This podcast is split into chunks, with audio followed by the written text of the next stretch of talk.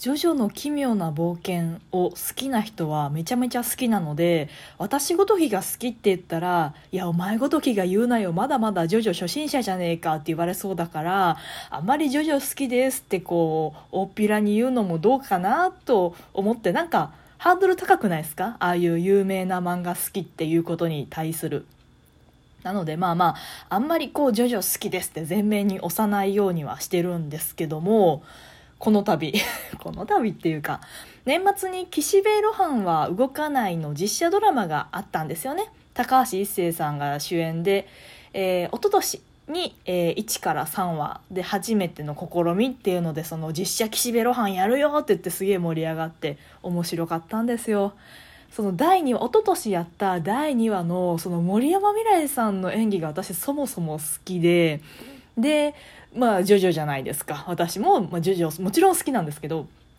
で好きなジョジョに好きな俳優さんが出ててめちゃめちゃ面白いっていうもう神がかったあのドラマを一昨年の年末見させてもらってあこれは面白かったわと思ったら去年の年末、まあ、ついこの間ですよね。に第2弾やりますっていうので、えー、4から6話やったんですよね。本当面白かったっすね。まあ、去年の年末の話なので、今更ジョジョの話、岸辺露伴の話するんかいっていう感じですけど、まあ、ちょっと、年末は、私お笑いファンでもあるのでお笑いの特番を見ていると岸辺露伴を見る時間がなかったんですよね結局 m 1見てえーあでも m 1ぐらいしかなかったかなんか仕事をしてこの心が疲れきっている心と体が疲れてきっている状態であのエネルギー量の高いドラマとかお笑い番組とか見るのって結構しんどいっていうかもうちょっとこう心がすっきり落ち着いて元気な脳みそでああいうのって味わいたいなと思うタイプなので、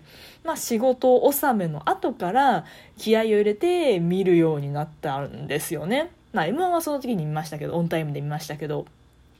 で、その取りためてた岸辺露伴を、今日1月1日に全部一気に見るっていうね。一気に見るのはこれはこれでしんどかったわ。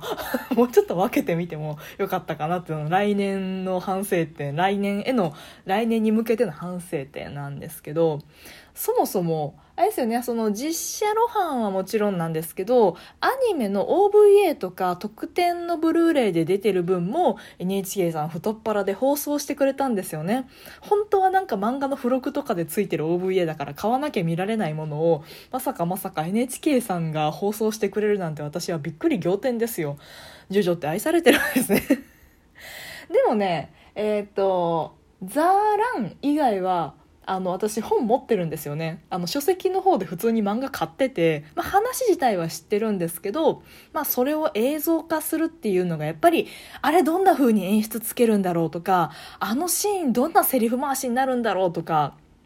あとあの私その左脳が弱いのでこう漫画読んでるだけじゃたまにどういう動きかわからないみたいな時があるんですよ。本当漫画読むのが下手くそで。なので、あの、そういうのも含めて、こう脳内を保管してくれるような感じでアニメ映像化するってめっちゃ楽しみにしてたんですよね。だから、話自体は六壁坂も富豪村も、えー、懺悔室もアニメでやった方、OVA でやった方も全部知ってたは知ってたんですけど、まあ、アニメでもう一遍見るっていう楽しみはありましたね。で、ザ・ランだけがあの初見でした。話自体も初見だったんですけどやっぱいいっすね。面白いですね。まあこれアニメの「ザ・ラン」の方の話になるんですけどなんだろうな。神様が乗り移るっていうすごい発想ですよね。その岸辺露伴動かないシリーズの何がいいってスタンドでもなければその幽霊でもなければ妖怪でもなければ何とも名前の付けがたい何か怪怪奇に露伴先生がこう好奇心によって立ち向か立ち向かってもいないんだよな。好奇心によって巻き込まれるっていう。そういう話がやっぱすげえ発想だなって思いましたね。ほんで怖いんだよな。やっぱホラーなんですよね。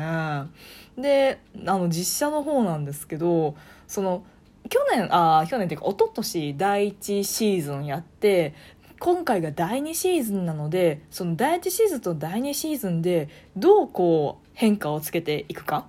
まあ単なるああ実写にする時ってこういう物語のかいつまみ方するよねとか、まあ、実写だとこういう写し方にするよねみたいなのが大体こう第1シーズンで手の内はもう明かしきっちゃってる状態じゃないですか。あなるほどね。高橋さんの演じる岸辺露伴ってこんな感じねみたいな。でそこでどう新規性とかはい第2シーズンこんな新しいあの切り口でいくよっていうのをどうするのかなと思ってたんですけどさすが我らは小林先生ですね。小林靖子先生ですね。脚本家アニメの脚本家の方の名前言って通じる人はそんなにいないと思うんですけどただしジョジョとかあとまあまあ小林さんめちゃめちゃ脚本書いてるから割とみんな知ってると思うんすけどねどうだろうな私の普通がみんなの普通じゃないっていうことを往々にしてあるのでなんか普通っていうのもなんかどこまで言っていいのか分かんないですけどとにかくまあまあ小林さんっていうめちゃめちゃ有名な脚本家さんが、まあ、岸辺露伴の実写版のあの脚本書いて書いて書かはったんですけどいやさすがやなという一言につきますね。えっと、第1シーズンよりも第2シーズンの方がそのえー、第2シーズン第3話まあ合計6話のまあまあ最後のその六壁坂っていう話に全部一本串で通すっていうパターンにしたんですよね。第1シーズンの方はそこまで一本串まあまああの泉鏡花ちゃんのあのフィアンセ婚約者の話は一応こう1と3でつながってましたけど、ふわっとそんなにがっつりは一本串通してなかったのを第2シーズンでは「六壁坂」っていうのを一つのでっかいテーマに置いてでそれに向かって一本串を通して全部つながってるよね。しかも第3シーズンあるんじゃねみたいな布石も置いて終わらせるみたいな天才じゃんと思いました。猫だって吠えたい。この番組ではリアルではちょっと喋りづらいこと、だけど誰かに聞いてほしいこと、日々の雑多な所感をいかに言葉にできるか鋭意挑戦中です。少しの間お付き合いいただけますと幸いです。なるほどね、と思って。まあ、確かにその、バラバラだと、なんだろうな、回帰っていうものの、そう、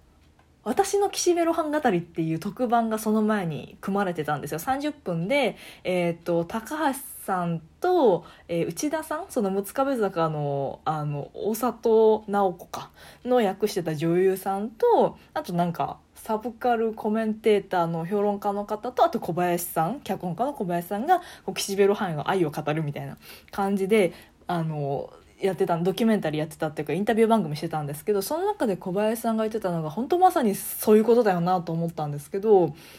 メとか漫画だったら多少おかしなことが起こってもなんかぶっ飛んだことが起こっても説得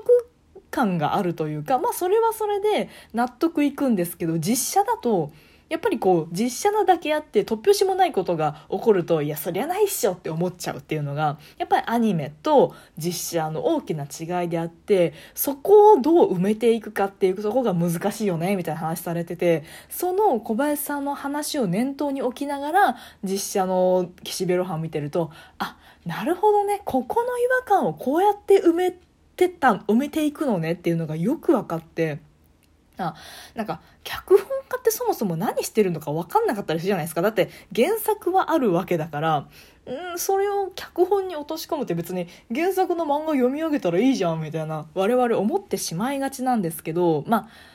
アニメはどうなんだろうね。シリーズ構成とその脚本の違いとか私全然そのアニメの現場がわからないのできっとなんかすごい重要なんだと思うんですけど具体的に何してるかよく分かんなかったんですけど岸辺露伴の実写化にあたって小林さんが具体的にどの作業をしてるかっていうとなるほど突拍子もないく感じてしまいがちなポイントをいかにリアリティ実写で映しても納得できるような流れに持っていくかっていう作業を一つ一つ積み重ねていくっていうことをしてるんだ小林さんはっていうのに気づきました。あの漫画とかだとねあなんかすごい展開だなとかそこそこ結構はしょるよね話とか。なんでそうなったんとか。まああるけど荒木先生のこの駒運びとかなんかこうパワーで押されて、まあ、納得しちゃうみたいなところがやっぱり漫画の演出がある漫画は漫画の演出があるからそれで納得ができるんですけどやっぱ実写ではそうはいかないっていう部分を小林さんの神がかった脚本で埋めてるんだって思ったらあの脚本ってすごいなと思いましたね。本当面白かったですしまあ一個ねなんかその妖怪っていう言葉に落とし込んでしまったのはちょっとだけまあそこのリアリティの兼ね合いの部分で仕方なかったのかなと思うんですよ。名もない名前もつかない何かの気持ち悪さとか怖さが岸辺露伴動かないの肝に結構あるなと思うのでそこを妖怪って言い切っちゃったところはまあ仕方ないんだけどちょっと惜しいというかなんか妖怪っていうワード使わないでやったらどうなるのか。まあ通じなさすぎてねみんながみんなジョジョファンだけが見てるドラマじゃないからそこの曖昧な感じが気持ち悪くていいよねっていうのはあんまり一般受けしないからあえて妖怪っていう言葉使ったのかなとも思いながら見てましたけどね。あの私スタンドをもし使えるならヘブンズドアがいいんですよでも絶対私にはヘブンズドア使え使わせてもらえないんですよあの露伴先生はその漫画を描くためだけの純粋な好奇心で漫画描きたいんだっていうことにしかヘブンズ・ドア使わないですけど多分私がねヘブンズ・ドアの能力手に入れたらねもう自分の都合のいい世界にして好奇心とは真逆の何の冒険もドキドキワクワクもない世界を作ってしまうと思うのでなんかそういう人間にはヘブンズ・ドアはふさわしくなくて露伴先生だからこそヘブンズ・ドアは使えるんだなってなところで今日もお付き合いいただいてありがとうございました。トークが面白いなと思った方はリアクションボタンを番組フォローがまだの方は番組フォローもぜひお願いします。ということでまたお会いしましょう。バイバイまたね